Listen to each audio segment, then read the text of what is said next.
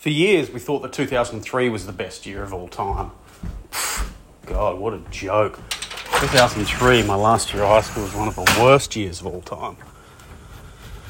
Well, actually, it was kind of a combination of them both. It was like the best year and the worst year. It was the best of times, it was the worst of times.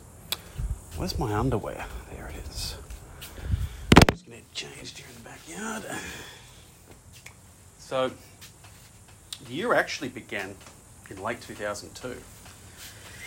And me and Jess had just gone through a little period which was sort of like really awkward and she didn't like me and she wasn't coming back. So what was I to do? There was nothing I could do. So I just had to leave it. And you know, the songs of late 2002 like um forgotten what the song's called. My eyes, they cannot see all the boys that are cute. It just won't do by Tim Deluxe. And uh, round, round, baby, round, round, spend the night on me by the Sugababes. Plays on Woolworths Radio now. Um, you know, they really evoke this like late 2002 era. I mean, this was the modern era. You know, September 11th happened a year ago. Internet speeds are getting faster you're beyond your childhood.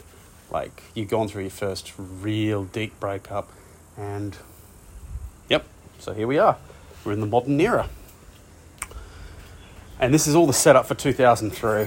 2002 had been a pretty mediocre year. It was like a really a, a downer of a year.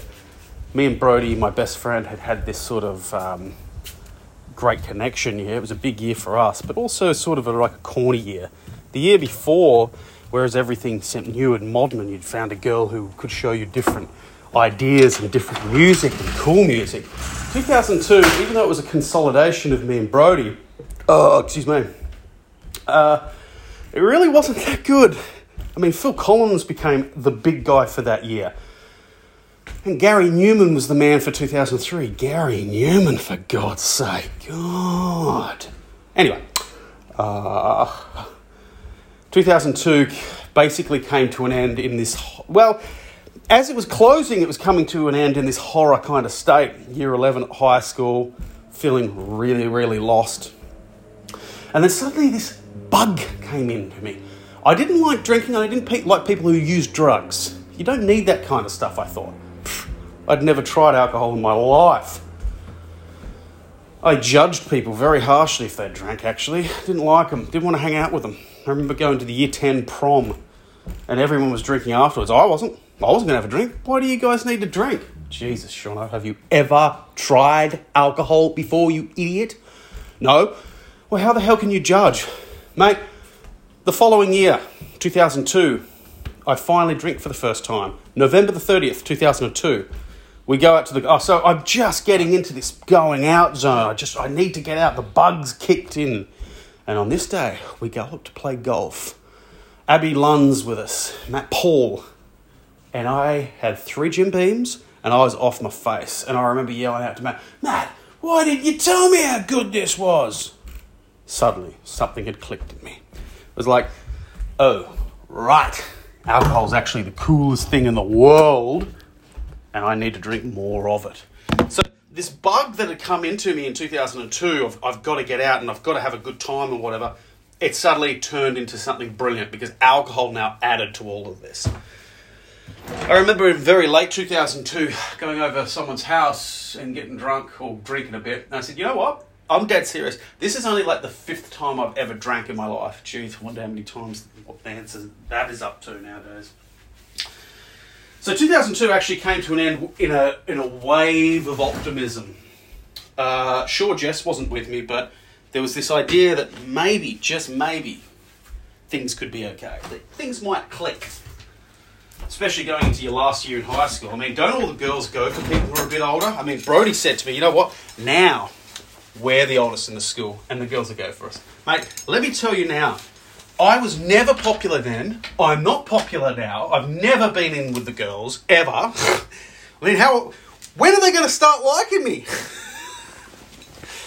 My friend Debbie, she likes the older guys. I'm like, what? I'm going to have to wait until I'm like 50 until I get popular. 2003 begins in pretty average style. I can't really tell you much about it. So 2002, me and Brody, I, I've always wanted to do acting. I like filming stuff. So we did a sketch comedy, which you can find on your YouTube clip in 2002, just before my 17th birthday, uh, of a movie that we did, a half hour short called Next Year. A really shitty comedy in which we speak in that stupid voice that we used to like the year before we spoke. Uh, good day, bidder. Uh, how you going? Uh, pretty good things. Hey, bidder. Like, I remember Brody saying to me quite recently, he said, Geez, God, I wish we didn't talk like that. Exactly. It was really of its time. I mean, there's a couple of funny parts in it, but it's mostly like novel to just look back on and say, hey, we did that. So we did that, and some people in our class said, "Oh, you should do a um, you should do a sequel," and we finally did. And we called it Wankers Anonymous. Now, the thing is, I filmed that in early 2003, and the songs that were popular with me at the time, one of them was Brimful of Asha by Fatboy Slim. And uh, like I can watch that scene of mine again, although you know I've lost the tapes, um, and I just feel this ugh, this ickiness of that shit period. You were listening to that, God. Brody's looked back and he said, God, mate, we wasted our youth. And we did. Could have been out trying to be cool, kick, picking up girls, listening to cool music, trying to do well at school. And there I was making a sketch comedy, doing a dance to Brimful of Asha. My God. It. Anyway, it does. Re, if you could find this tape and watch it, you'd look at it and think, yeah, that's that's very much of the era. See, 2003, me and Brody, who we've we stated for years that it was this magical, mystical year, and in the years since, I sort of have looked back on it upon and said it's a very prime year, it's a very key year, and yet it just it doesn't hold up. It does not hold up. And Wankers Anonymous is a great example of that. That would have been filmed in, say, March 2003, ballpark figure. And we had bought GTA Vice City, so Vice City was slowly kicking in, but there was just something lacking. It wasn't hadn't really kicked in yet. When we talk about 2003, what are we talking about? 2003 was um, it was a year of greatness in drinking and friendship, but nothing else. I didn't do well at school, did horrible at school. It didn't start well, the year didn't start well, I just had the boring kind of feel. It was like 2002 ended in this kind of strong note of let's embrace cricket and alcohol and friends, and it sort of, it sort of just sort of t- simmered along for a few months, and it wasn't until April 2003 that this Cambrian explosion happened, and suddenly I was going out with the soccer group and we were drinking and having a good time. I remember going over Tyron, fuck, I forgot his name, Tyron, shit. I have forgotten his name. Well, no, you know, Tyron, Tyron's house. And we, uh, oh, mate, you drink from the bottle, the Jim Beam from the bottle. Mate, we used to wag school and go to uh, KFC. You know, you'd say stupid, shitty jokes because we love GTA Vice City. We, we'd get to KFC and we say, Oi, I'm just going to type in a code so I can get into a car and we can go through the drive through. Brody just got his license, so he was able to drive at some point that year driving an old 1989 Falcon. Um, I taped some songs off CD onto a tape and played it in the car, and it was played at like, like not half speed, but about three quarters speed. So all the songs were just that little bit slower. Wagon, having KFC, there was a locker up up oh you were able to go upstairs now. Like year 12s were allowed to be on the third level. There's three levels at Willyama High School but the 11s and 12s could stay on the third level. So that's where we hung out. All the cool groups still hung down their side. The soccer group hung down, hung down the other side. I remember getting a good view down at the courtyard. I could see some hotties walking around. Um, and uh, there was a locker there. It's become legendary, Locker 41. It was one of the only lockers that didn't have a lock on it. So we just opened it up and we threw our rubbish in there just constantly.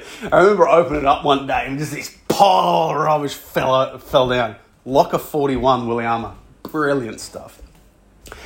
So 2003 did have this really good air of optimism about it. When I think about 2003, I think of Friday afternoon, being in Brody's car, just wag school, just had KFC. We're driving back, and we're listening to say uh, one of the popular songs that I liked at the time, like uh, Split Enz' "I Got You," which incidentally also plays on Woolworths Radio. Um, and like I, I'm there now if I think about that. But here's the thing: that was what 2003 was. It was all anticipation. It was all expectation.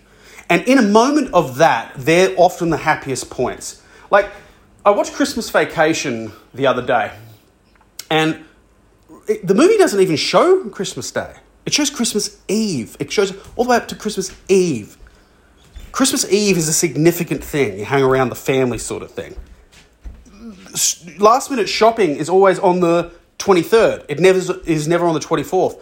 Really, Christmas starts in the evening of Christmas Eve, Christmas Eve, and and probably goes for me at least until a little bit after lunch the next day. Then then after that, then I'm free to go into whatever I want. And often I'll watch a crazy, bizarre movie like Fear and Loathing in Las Vegas or um, Enter the Void on, this, on, on the night of Christmas. Because to me, Christmas does not extend past the part of the afternoon. Likewise, 2003 was all anticipation, and the actual event rarely lived up to expectations. I'll go into that in a second. Um, so, mid part of the year, and here's the real depressing part. I remember I went to school, and mum was talking to one of my teachers and it just it you know they were saying how poorly I was doing at school. And Mum said, "Look, it's just four months for the rest of the year for for the four months of this year, and it'll just it'll be for the rest of your life. You know, please, please put in." Oh, I hate talking about this because I didn't. I failed. I, it was. I don't even want to talk about it. I embarrassed myself, and I'm embarrassed for it. There's something about 2003 that's just not cool. Phil Collins.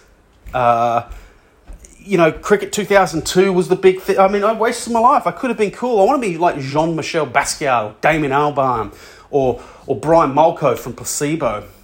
And I look back at my beginnings and origins. I wasn't cool. I didn't pick up with girls. I wasn't funny. I was I was unmemorable. I I mean, you can always get better in your life, but so this is what I feel for 2003. There is this epic greatness that did happen in that year, but it plummeted very quickly. And yeah, it really did. There was an incident with Sarah Trenary which happened, which is the most horrifying, embarrassing moment of my lifetime.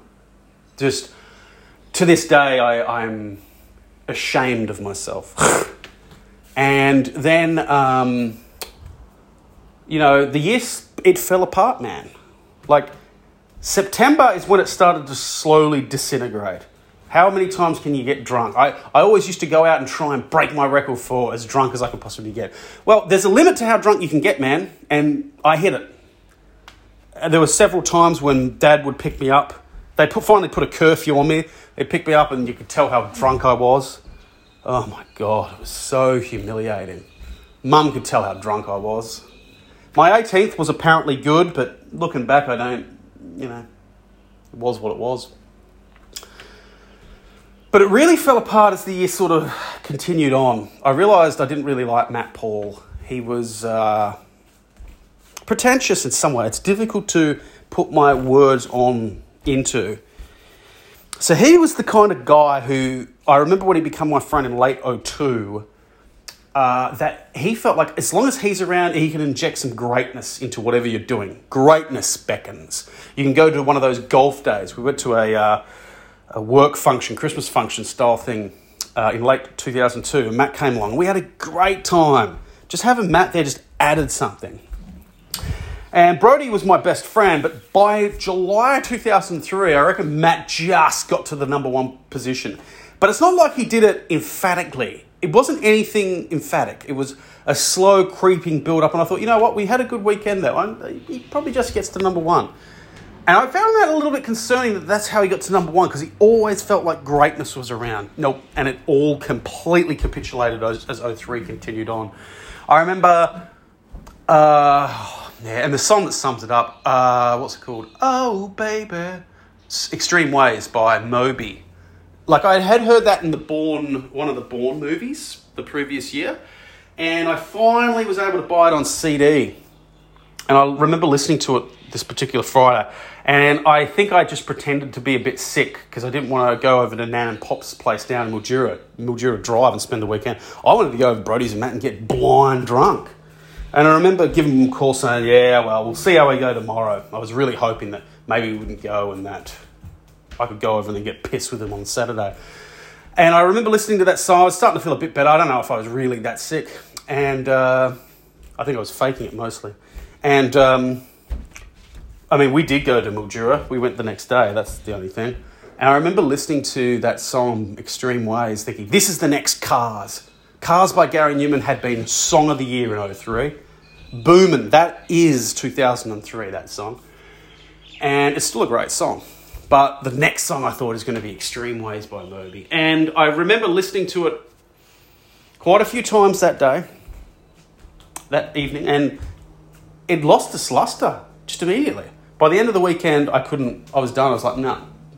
Yeah, it's, I mean, it's a good song, it's just doesn't have that replay value. What is in a song? What makes you love a song? There's some songs that are better than others, but you don't end up liking that song as much as this song. Take, for example, Clint Eastwood by Gorillaz. Mate, it's a good song, but it's probably not better than, you know, I don't know, one of your favourite songs, whatever. But because it's so relentless, that relentless beat, it's like, no, I find like I can listen to that over and over. Here's the thing Extreme Ways by Moby, I've very rarely listened to it since 03. And that is the epitome of 03. It was this letdown year. Jess did not fall in love with me again like she did the previous year. And she, I fell in love with her in 01. And in 02, she sort of briefly came back.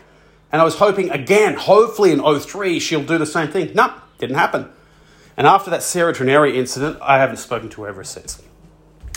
Um, it was a year of all build up and let down. There were no girls that came added into my life. Toby Clifton and Matt Paul were the other good friends around me, but they sort of disappeared after that. I didn't see Toby in 04 and Matt and Brody left for Townsville the following year, but we'll get to that. He, uh, Brody's great. Brody always remained great, but not that this taints him in any way. 03 was one of his strongest years, but I'm, I'm a bit disappointed that Milno didn't get a few more years in Broken Hill afterwards, because that really would have shaped who he could have been and my memory of it all. Instead, there's this sort of pre 2004 era feeling to him sometimes when I, when I look back on that.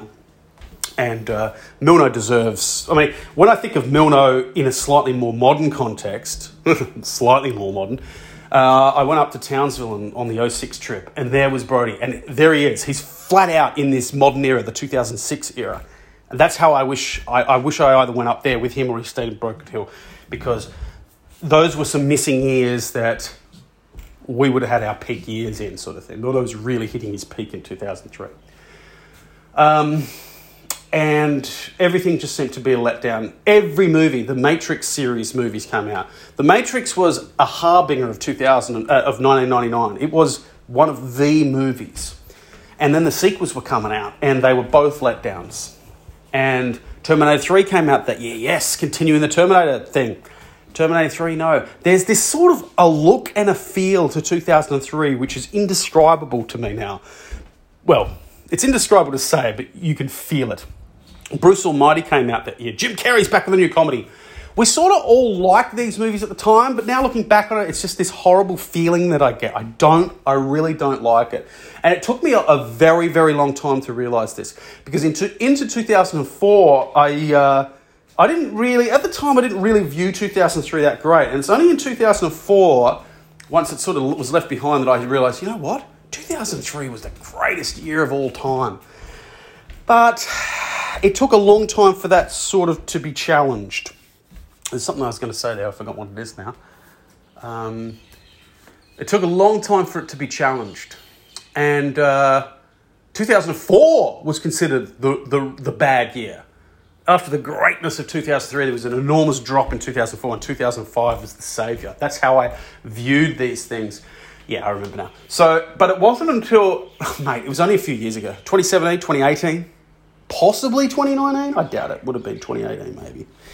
And I wanted to revisit 2003. By this point, there was some chinks in the armor, but it was still ranked in my top three favourite years. But there was something about it that was sort of a bit bleak about it. So I thought, you know what?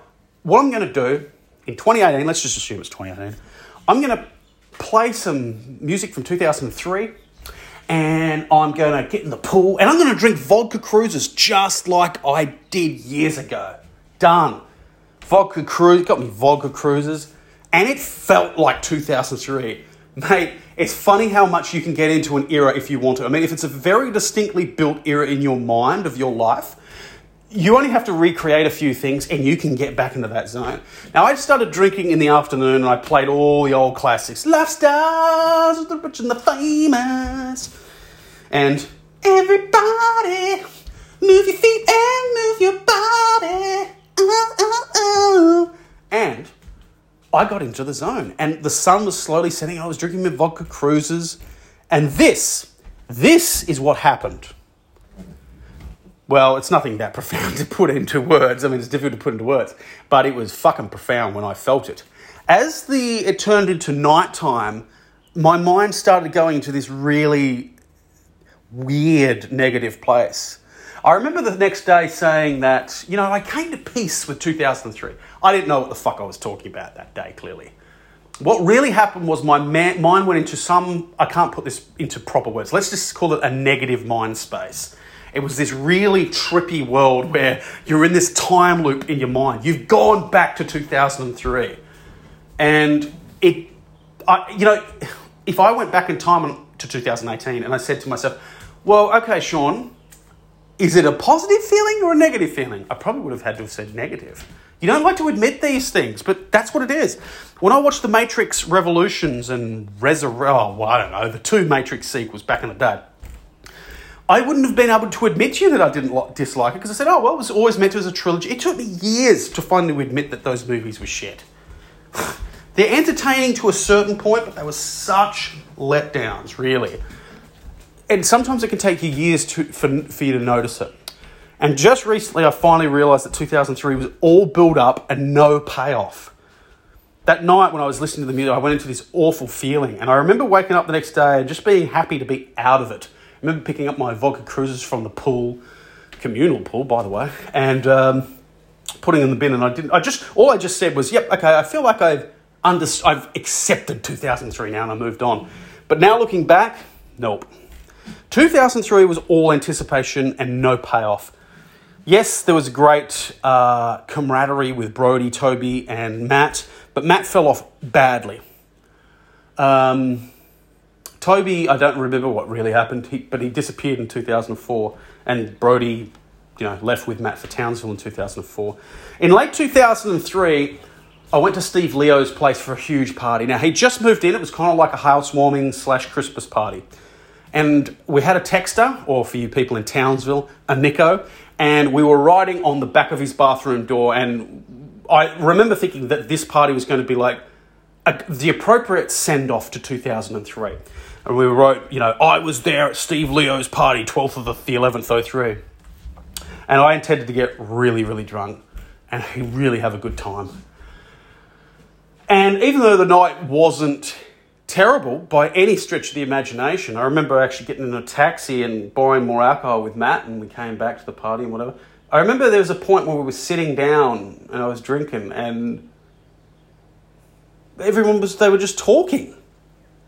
There was no rapturous anything. It was, aren't we supposed to, like, you know, you've seen, watch the movie Project X 2012 movie, uh, or 2013, I don't know, 2011, whatever uh, 2010, who knows? Uh, think of uh, the American Pie movies, the huge parties. That's what I expected. Instead, here we are sitting around. I've just got my alcohol, got more alcohol, my UDLs or vodka cruises, whatever. And there I am sitting there, and I, th- I just remember thinking, oh, well, what else are we going to do? Are we going to get drunk or what?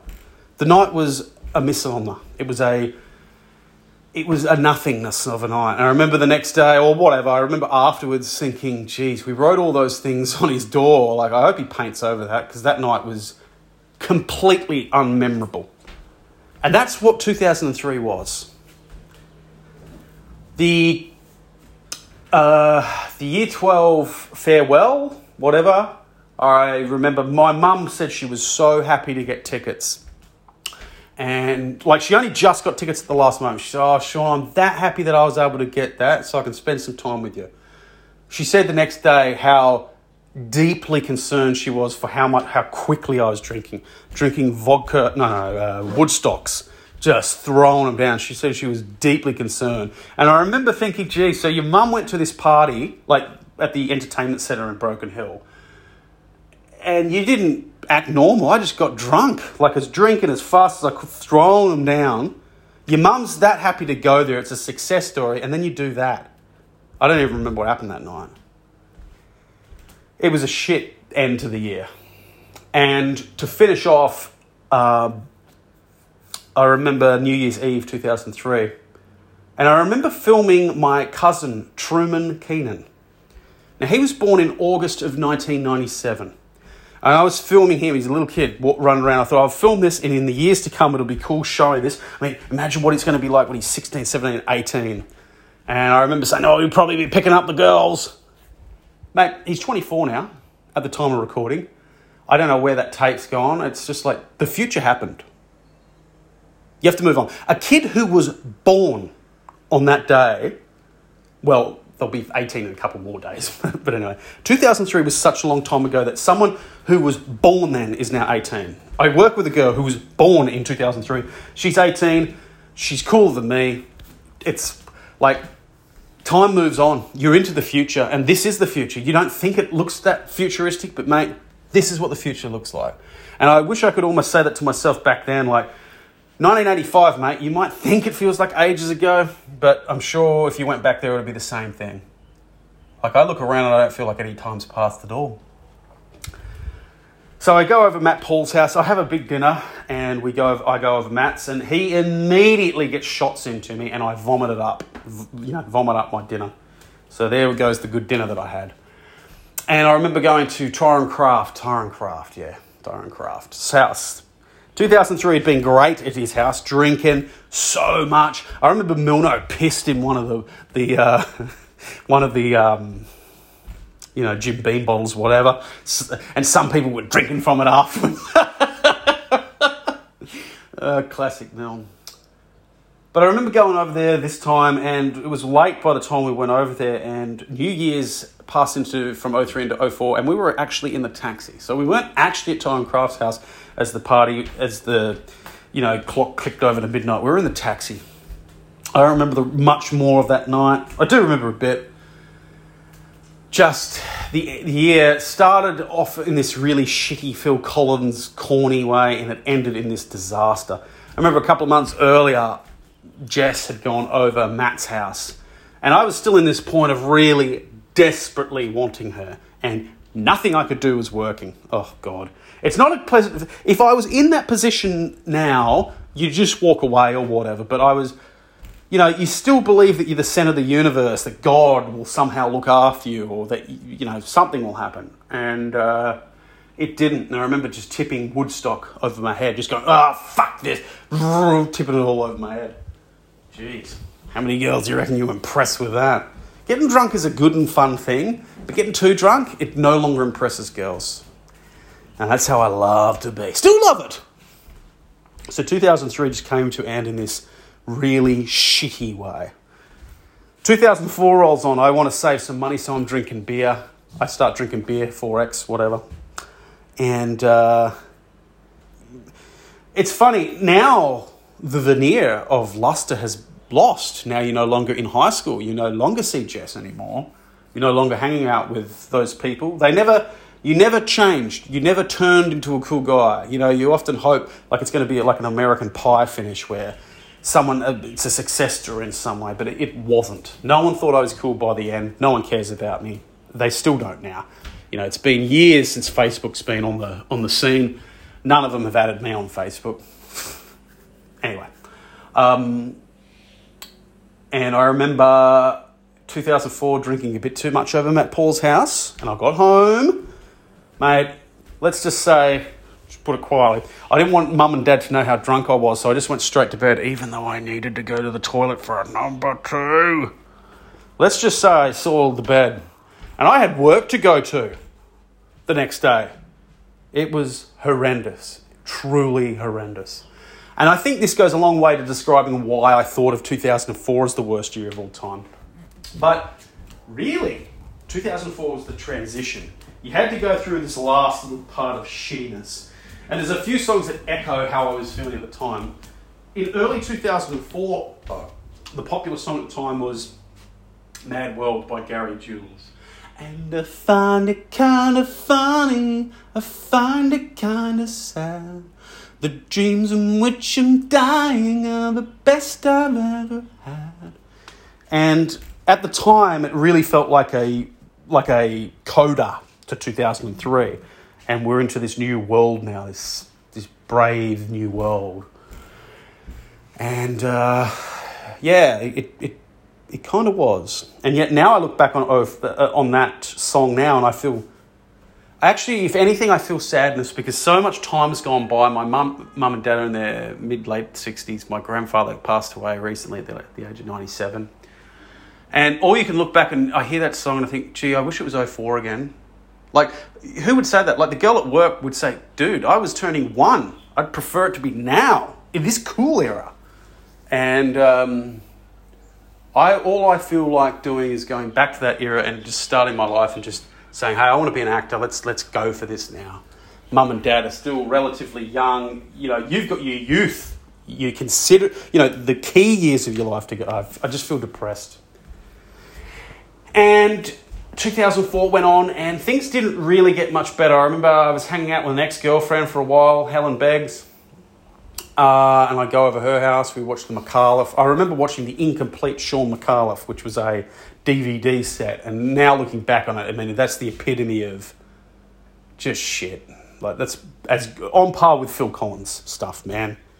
Just shit what kind of self-respecting person would, would watch that kind of stuff? I'm not saying that it was bad. I mean, it's good for a laugh and a comedy, but I don't know. Imagine getting the boys around on a Saturday night. We'll watch some of this. It's like, oh no, no. So uh, in the end, Brody said that, uh, oh, my mum uh, has had a fight with her sister, and she wants to live with her brother Guy in Townsville. And suddenly it dawned on me, that's what I need to do. I need to go with Brody and move up to Townsville. I said this to Matt, and Matt said, "Yeah, mate, that's that might be an idea." And I remember feeling booming and beaming about it. And I went into Mum at work. I said, "Mum, I thought this would be a good place to tell you here at work. We'll have a bit of a chat." Mum said it was the most ridiculous idea she'd ever heard, and that she was angry that I brought it up at work because this would be a big conversation, and I'm at work. I've got to do work. I even now I feel embarrassed going back to that moment. Ugh. I just so misjudge things so often. If you're ever wondering why I'm a bit of an introvert or I'm a little bit quiet, is because I want to say something a bit funny or do something, and I'm just so far removed from reality that it'll just embarrass myself. So I've, I've done it before, and I'm not interested in doing it again. so anyway, mum, I you know I need to have my parents' blessing, or I need to feel good about things. You can you can easily make me feel bad about things, and mum had done that, and I was like, no, I'm not going to go. Matt decided to go up with Brody. So they both moved together, and I remember Pete Murray was popular in 03, and one of his latest, songs, which came out in early 04, was Bail Me Out. And listening to that song, I can still feel still feel the, the vibes of 2004 and the idea of them going to Townsville. And they did. And I was stuck in Broken Hill. And looking back, I mean, sure, at the time, mate, here's the thing everything is mental. Like, it's mental, it's a mentally thing. You know, your, your whole world that you live in is that. There was this dream, the idea of Townsville.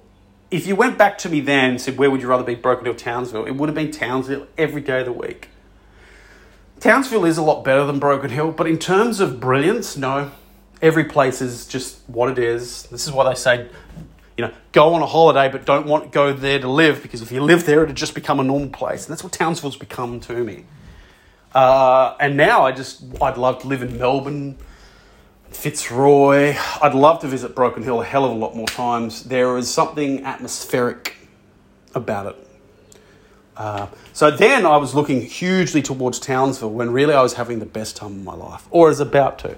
I didn't realise this until much later. So Brody and Matt leave, and I do have a bit of a difficult period. but uh, you know, I wanted to do acting, so I did some. I, I, made some sketches. I filmed myself around, and I remember I'd go for my walk and I'd review in my head and I think, you know what, 2003 was this great year. It was a brilliant year, but really, and I was lying to myself. Really, you know what?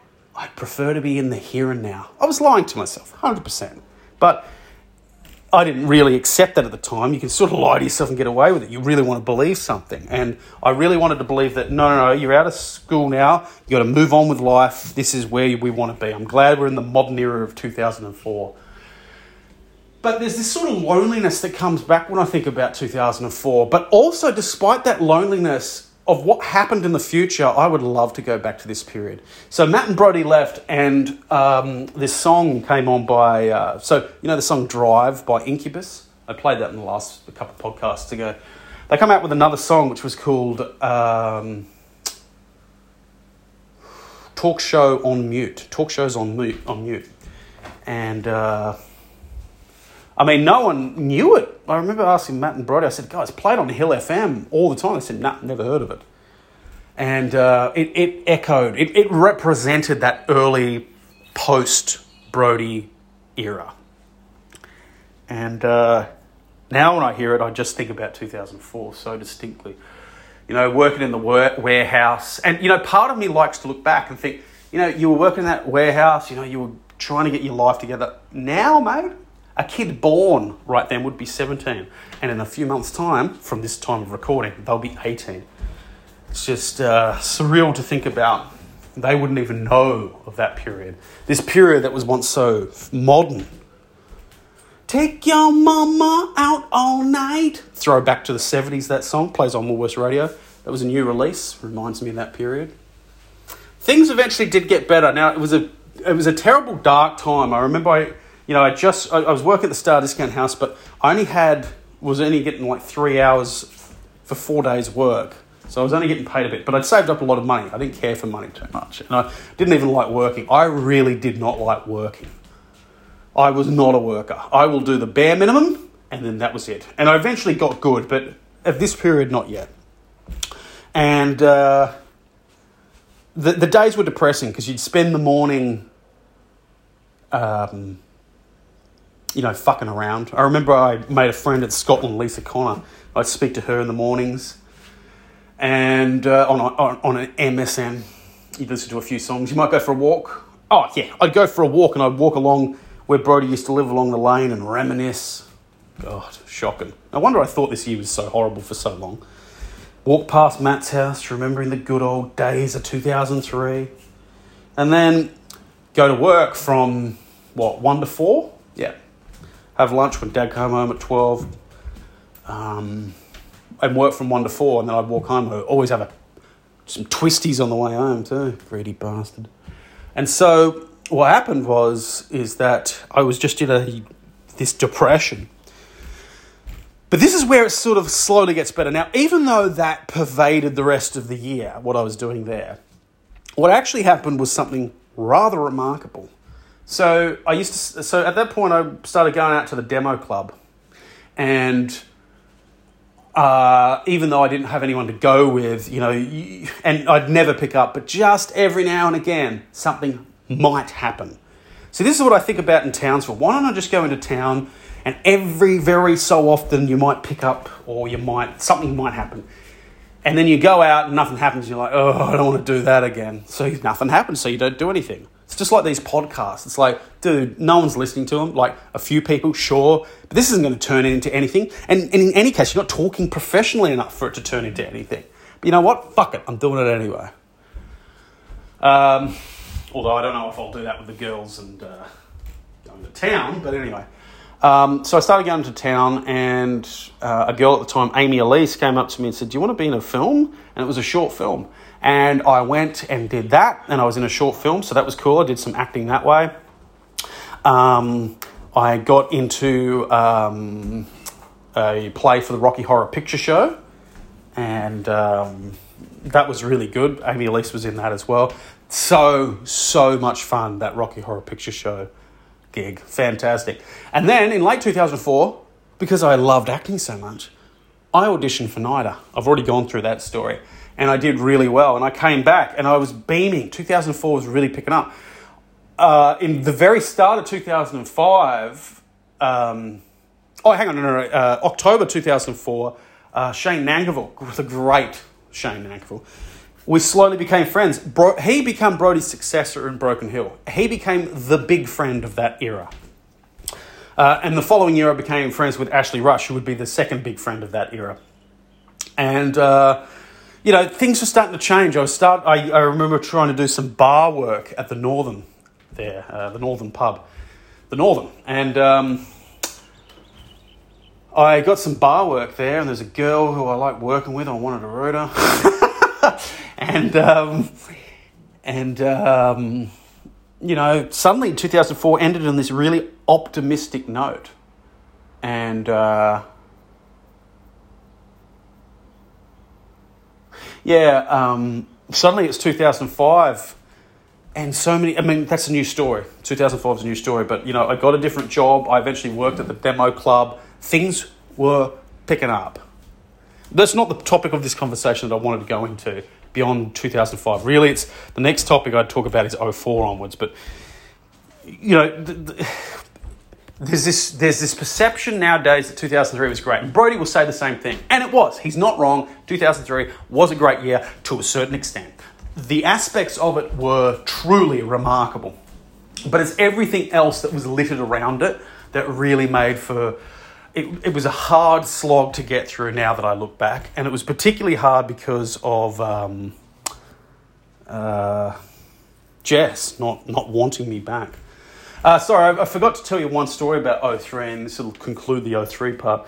Right at the end of 2003, okay, so we've gone through the Steve Leo party that didn't turn out to be any good.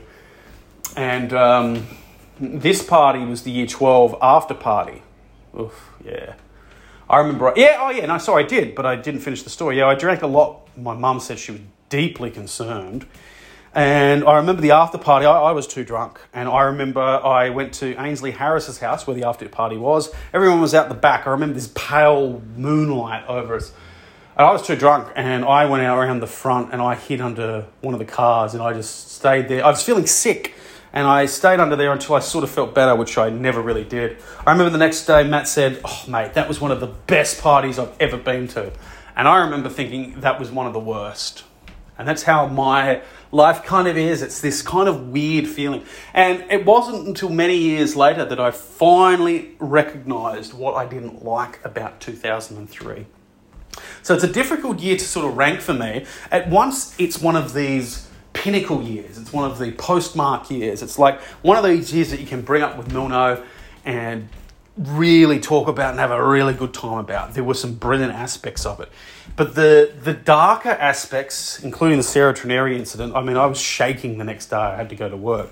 It was a really, you know, that was what was going on outside. Mentally, what was going on around the 2003 period just was not was not a good place. And it was in 2004 that things slowly changed. So now, you know, you become friends with Shane Nankervis. You in a couple of acting plays. Going to audition for NIDA. Um, you're, you're, doing some filming by yourself at home. Um, you're drinking different types of alcohol. You're getting more into beer. Uh, suddenly, I realised that I liked Ford Mustangs. For years, I didn't like cars. I remember there was a question that was asked in high school, year 11 maybe, said, what, What's your favourite type of car? What kind of car would you have if you could have any car? And I remember writing, like, Oh, cars don't really I don't really care for them. Give me a stock standard Ford Falcon, that'll do me. What? Really? Really?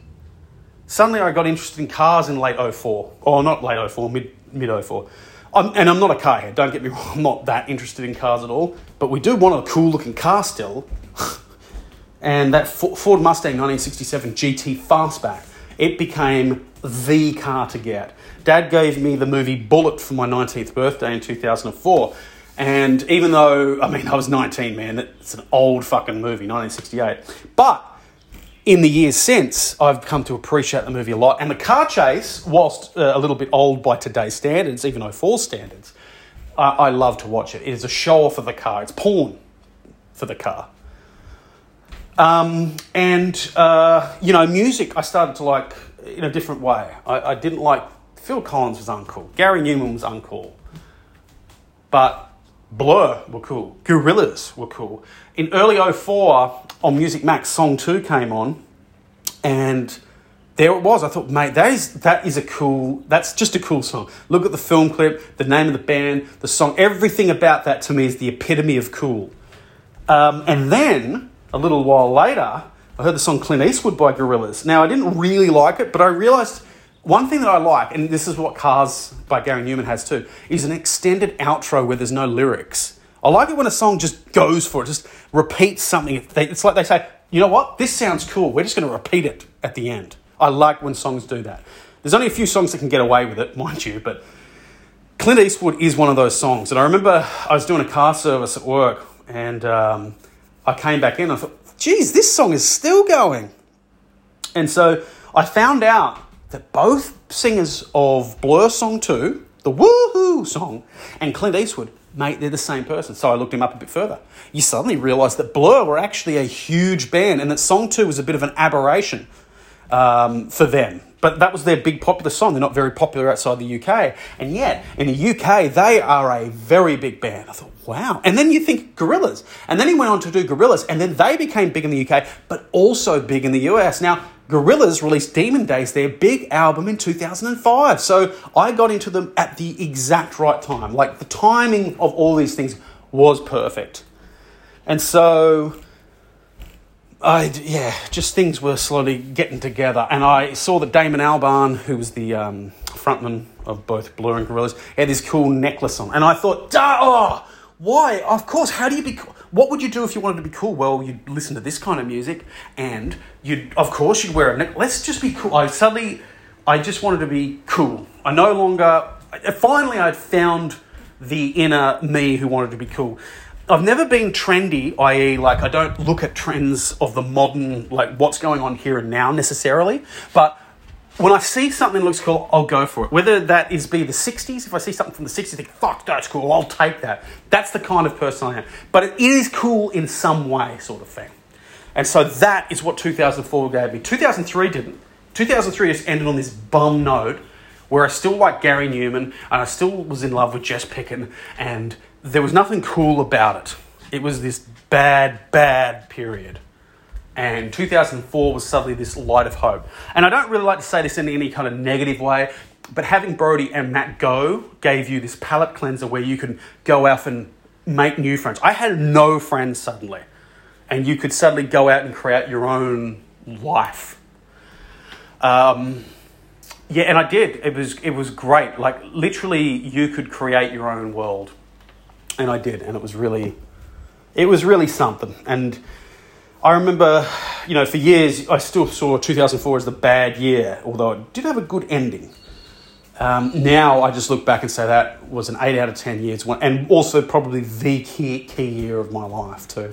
2005 may well be the greatest year of all time, but I didn't do any acting in 2005. 2004 was where it was really all out. And now in 2021, late 2021, um, going into 2022, I want to make 2022 the greatest year.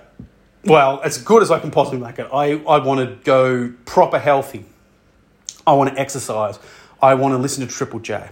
I want to go see movies. I want to read books. I want to be a little bit more patient.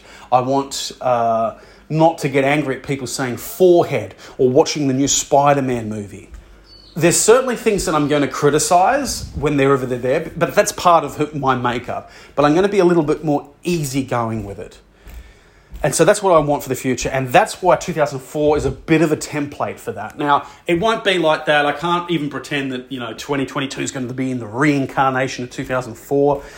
But 2004 will be in my mind when I'm going through this year. Um, just to be a little bit cooler, a little bit. Uh, more easygoing, just live my life as best as I possibly can. And hopefully, 2022, by the end of it, that I can say, you know, I did my best foot forward acting and I know the kind of uh, course that I want to do for the future to eventually get to where I want to be. Let's just go all out, Sean. Let's go all out. Let's see how far you could get. Imagine someone, so this is why, and I'll finish off on this note. There's a scene in the movie Fight Club, right? And this is which I, what I wish people could have in their life. I certainly wish I could have in my life. So, hang on, before I get to that. So, I could say, like, how far could I get into life? Could I become Brad Pitt? Well, probably not. But that that's don't look at it like that. Um, how far could I go? It's bizarre to think. Just how far could you technically go if you went absolutely all out? Now, the, there's plenty of things that's going to stop you from going all out. It's a lot more comforting to just watch a bit of YouTube, hop in the pool, watch a movie, have some drinks. But if I really cut all that out and just went for it absolutely and, you know, did everything right, how far could I go? It makes you wonder, sure. And you think, well, maybe I could actually do really well. Okay, let's assume that. Let's assume that if you did actually do everything 100%, that you could get there. All right. Oh, you know, you can get a bit excited about that. You think, okay, good. All I have to do is just go for it.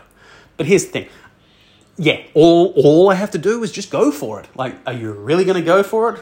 Like I said, I want to drink. I want to hop in the pool. I want to have a good time. What's the thing that's going to motivate you? And this is why the movie Fight Club is so good. There's a scene in Fight Club, Raymond. Brad Pitt's character goes out. He grabs Raymond, who works as a clerk in a convenience store, and he pops him down on the ground, puts the gun to the back of his head, and says, Raymond, what do you want? What did you want to do in your life? And he says, I don't know. Come on, tell me. Would you, would you rather die here the, on your knees in a convenience store? Tell me. And he says he wanted to be a, become a uh, vet. And long story short, Brad Pitt says, Okay, I've got your license.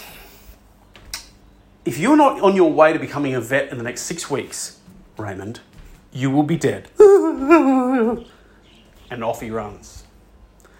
Edward Norton's character says to him, What was the point of that? Brad Pitt simply just says something along the lines of, uh, His breakfast tomorrow will taste better than any breakfast we have ever tasted. It, I can't remember really what else he says, but the point is, it's like he has a purpose now. He's got to become a vet. He has got to do his dreams. Because if he doesn't, he'll be dead. The only thing that can motivate me now to becoming a famous movie actor is saying, Sean, you're going to be dead soon. I said on a podcast a little while ago, I had a dream where I sort of woke up from and I got extremely panicked that I'm going to die.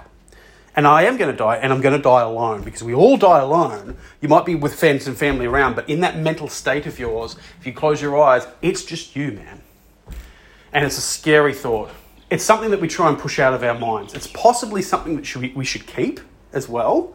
I was reading about Terence McKenna and he died of an aggressive brain tumor and it took him several months and i just thought fuck how horrible would that be i could not go on live i can't go on enjoying myself if i know something bad's going to happen but terence mckenna said you'll have to look up who he is i'm not going to go into it uh, he uh, said it was a like i thought i was just going to die in a truck accident it'll be over and that'd be good i'm actually really blessed that i had these few months to say goodbye to it all you have to embrace it man you have to embrace it.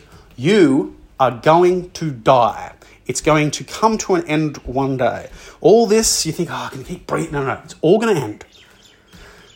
You have this limited amount of time. What are you going to do? And this is why I get so anxious probably recently, is because I'm not doing anything in my life and I know what I want to do. I just wish Brad Pitt could put a gun to my head. I wish I had that maybe it'll slowly click. I'm slowly getting the clicking things, they're slowly kicking in now, but that's what I feel like it's really needed. It's something on the back of the head. In the meantime, I will keep on progressing like I am, keeping 2004 in the back of my mind, so to speak. So, that was my rant about 2003, 2004, and going into 2022. Thanks for listening.